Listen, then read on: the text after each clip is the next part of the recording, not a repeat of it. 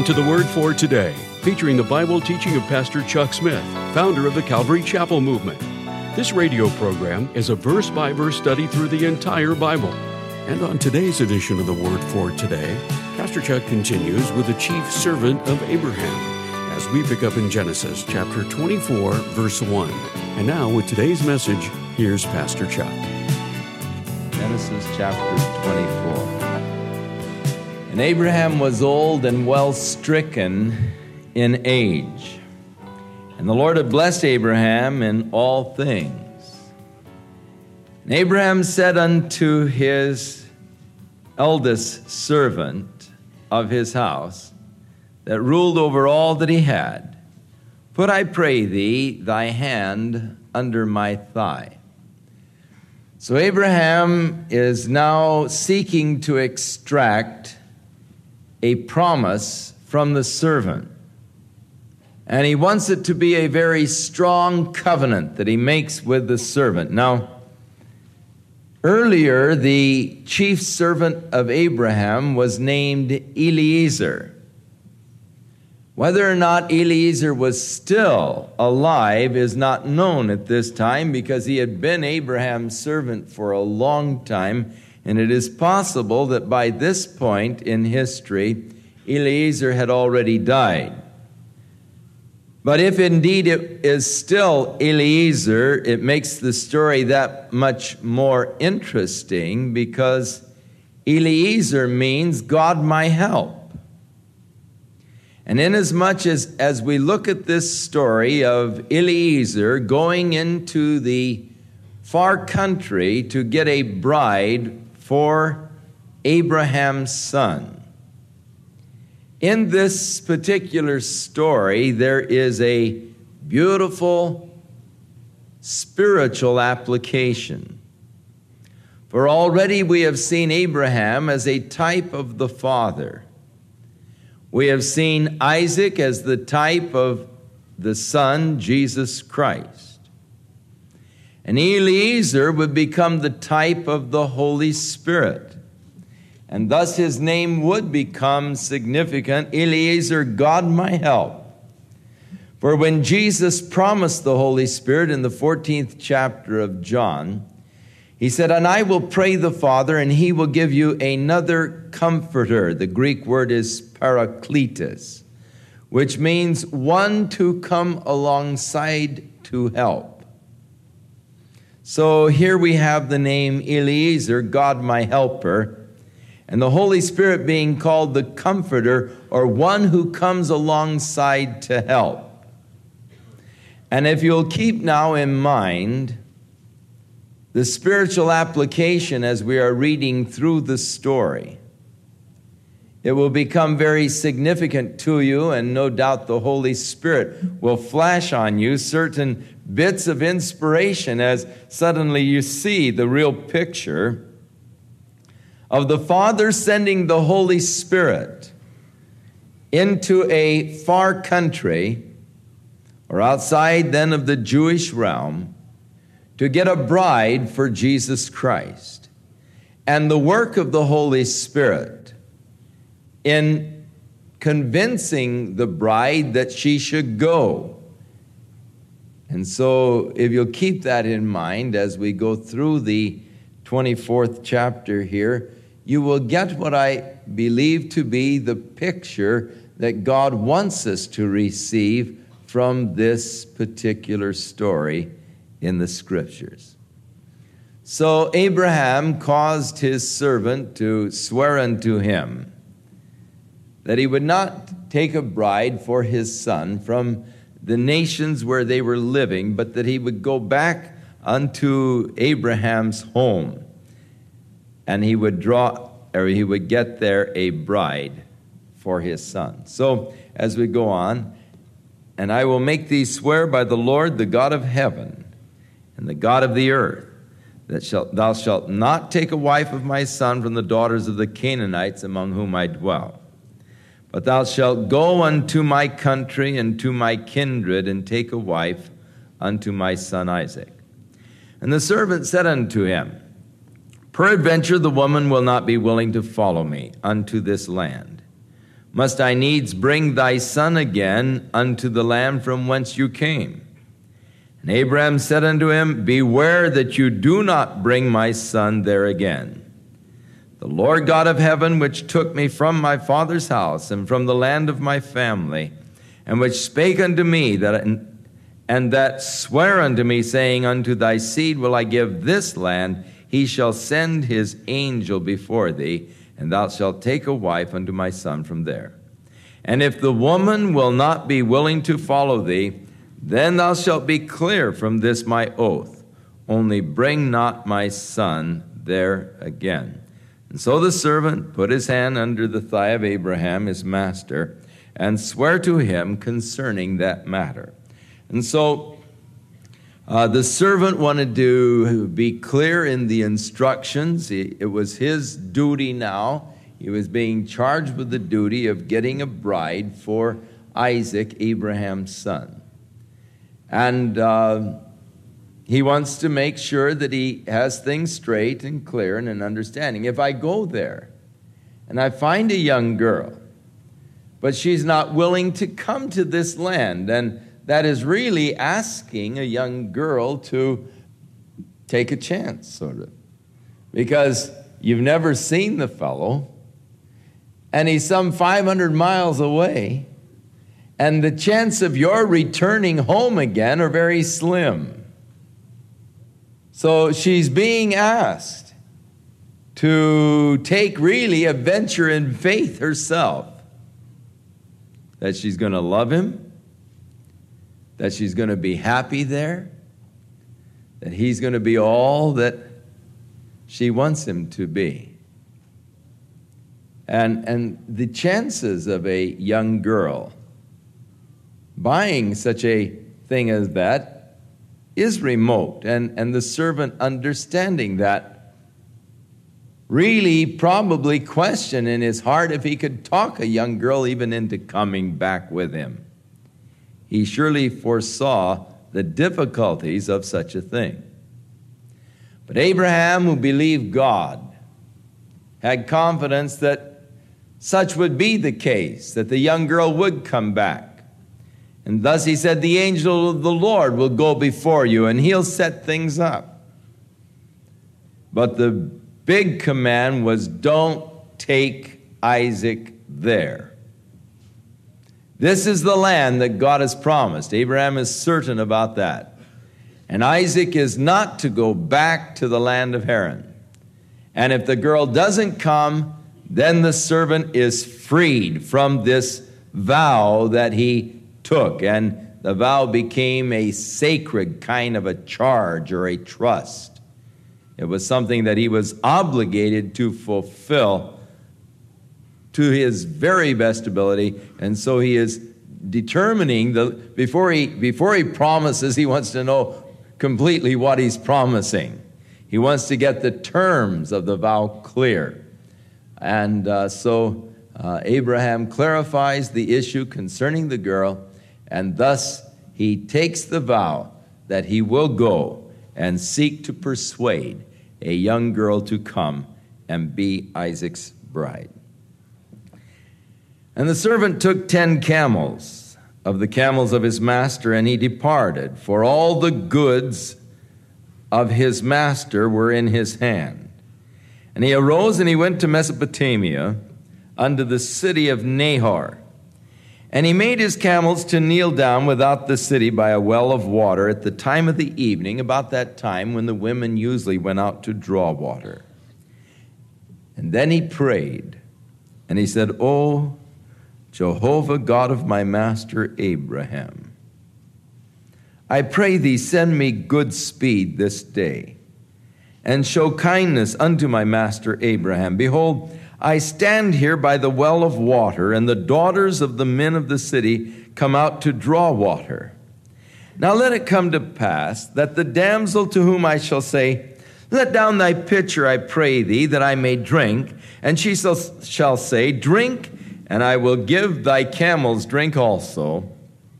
Let the same one be the one that you have appointed for thy servant Isaac, and thereby shall I know that you have showed kindness unto my master.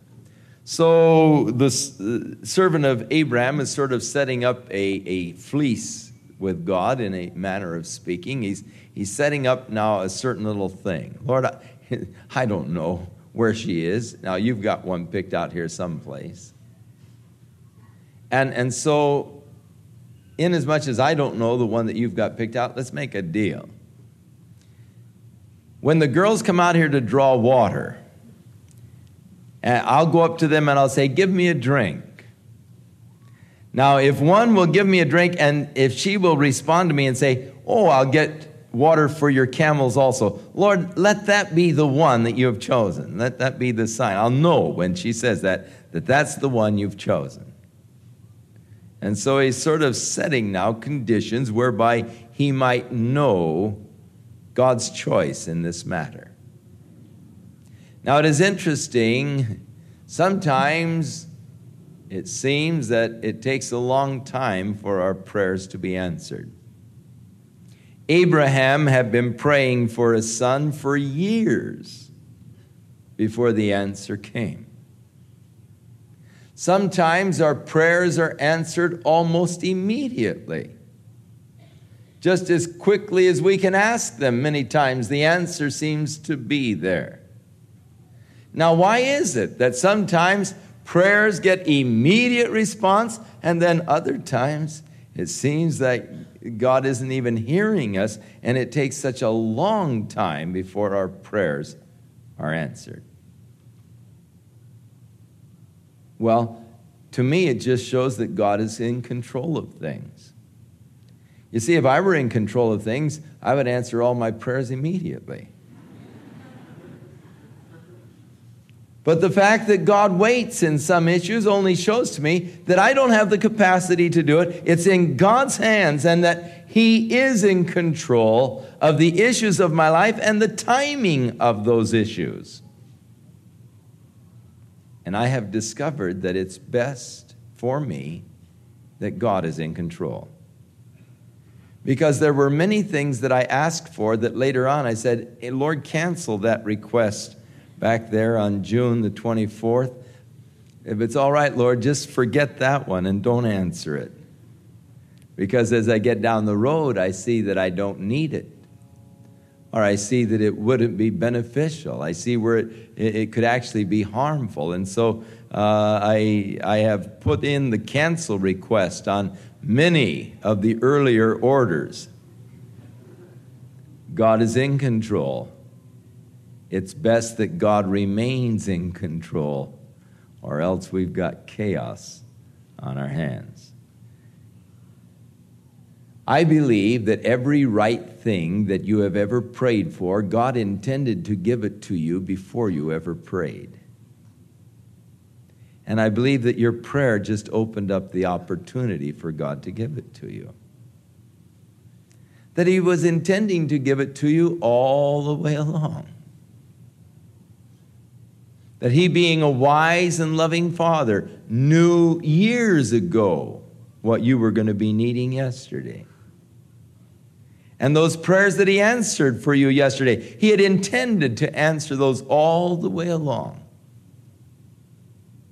I believe that your Father knows what you have need of before you ever ask him. And every right thing you've ever asked him for, he has already intended to do for you.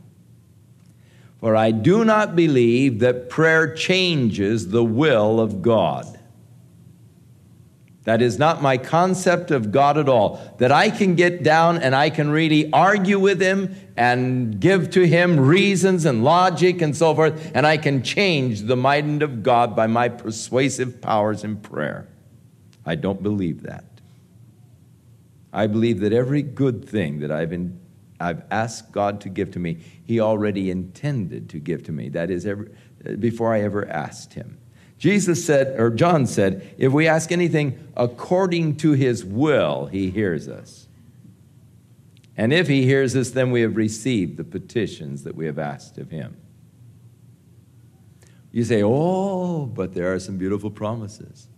If you ask anything in my name, that will I do that the Father may be glorified in the Son. Henceforth, you've asked nothing in my name. Ask that you might receive, that your joy might be full. And whatsoever things you desire when you pray, believe that you receive them, and ye shall have them. Whatsoever things. Anything, whatsoever things. Pretty wide open, isn't it? But let me ask you who was Jesus talking to when he said that? Was he talking to the multitudes? Go back and look. The multitudes weren't around at all when he said that. Jesus was talking at that time to a close knit little group that were called his disciples. But what did it take to be his disciple? He said, If any man will come after me, let him deny himself, take up his cross, and follow me. So stamp that over all of those whatsoever things and all things in all. Stamp that over the top because he's only talking to those persons who have already denied themselves and have taken up their cross and are following him. They've already come to the cross in their own life. They're not looking for their own glory or for their own welfare or for their own benefit. They're looking now only to glorify Jesus Christ. They've made that total kind of a commitment of themselves and their lives to Him. And for that person, whatsoever things you desire, because the only things you're going to desire are those things that are pleasing to God and those things that God is wanting to do. So you can't just take these all things and whatsoever things, and if you ask anything, you can't take those and make them blanket promises to just a multitude of people. Those are special promises to a specialized group. So, with the servant, he prayed and made this little arrangement with God.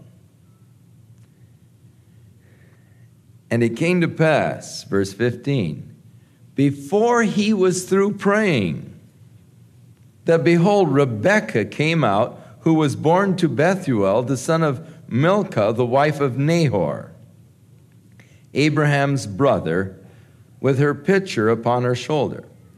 Now, Milcah was the sister of Lot. Their father died early. When he died, Abraham took the boy, and his brother took the girl.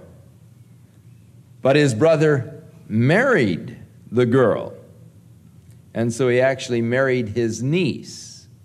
And she then bore Bethuel, who was the father of Rebekah and of Laban, who we find figuring into the story quite prominently as we get down the line. And Jacob goes uh, in his flight from his brother Esau and comes against his uncle Laban.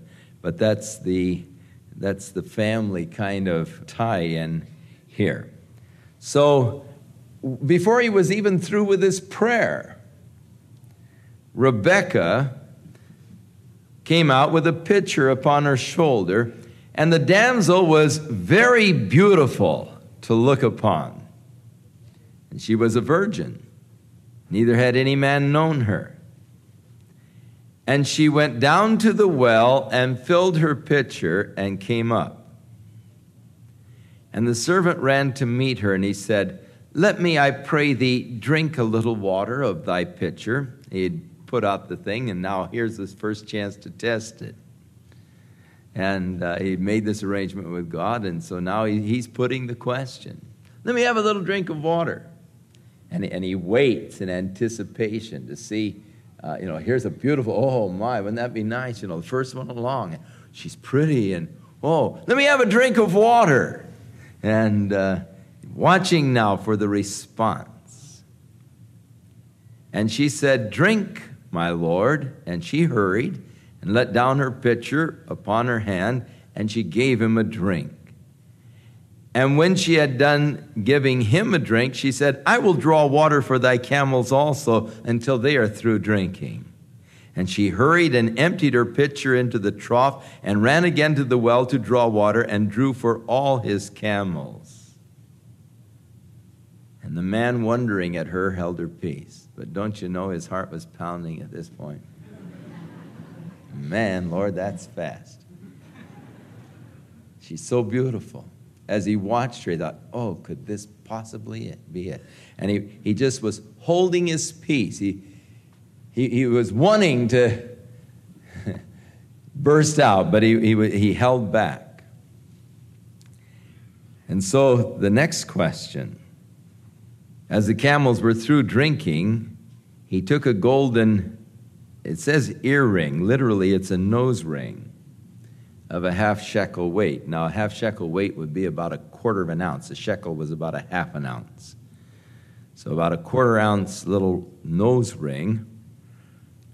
And two bracelets for her hands of 10 shekels weight of gold, or about five ounces of gold.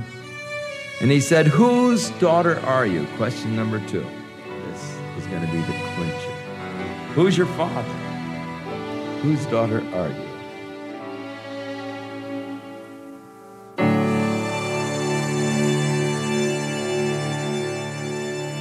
We'll return with more of our verse by verse Bible study in the book of Genesis on our next broadcast, as Pastor Chuck continues to teach through the Bible, and we do hope you'll make plans to join us. But right now, if you'd like to order a copy of today's message, simply order Genesis 24 when visiting thewordfortoday.org.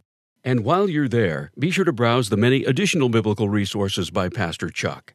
You can also subscribe to the Word for Today podcast or sign up for our email subscription.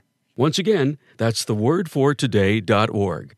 For those of you wishing to call, our toll free number is 1 800 272 WORD, and our office hours are Monday through Friday, 8 a.m. to 5 p.m. Pacific Time. Again, that's 1 800 272 9673.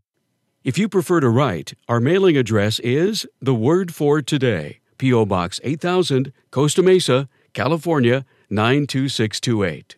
And now, on behalf of the Word for Today, we'd like to thank all of you who share in supporting this ministry with your prayers and financial support. And be sure to join us again next time as Pastor Chuck continues his verse by verse study through the Bible. That's right here on the next edition of The Word for Today. And now, once again, here's Pastor Chuck.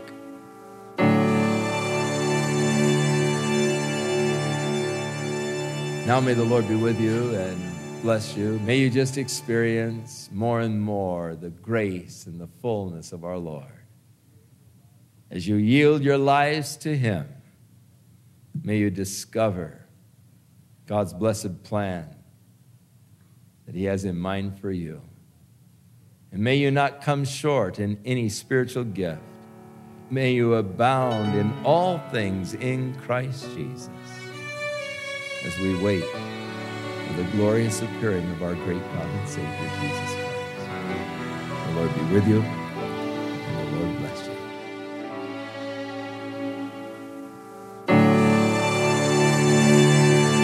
This program has been sponsored by Calvary Chapel of Costa Mesa, California. I have a question for you. How would you like to go from Genesis to Revelation in one year using a daily Bible devotional? And what if this devotional was written by Pastor Chuck? Then I've got great news. Be one of the many thousands of readers who have enjoyed reading Wisdom for Today, a daily devotional that speaks volumes of wisdom to apply to your everyday life. Come alongside Pastor Chuck as he takes you on a journey from Genesis to Revelation, providing God's truth to answer your questions and discover how this might very well become your most beloved and cherished devotional ever. To order your copy of Wisdom for Today, a leather hardback, for yourself or for a loved one, please call the Word for Today at 1 800 272 9673 or visit us online for more information and to read a preview at thewordfortoday.org.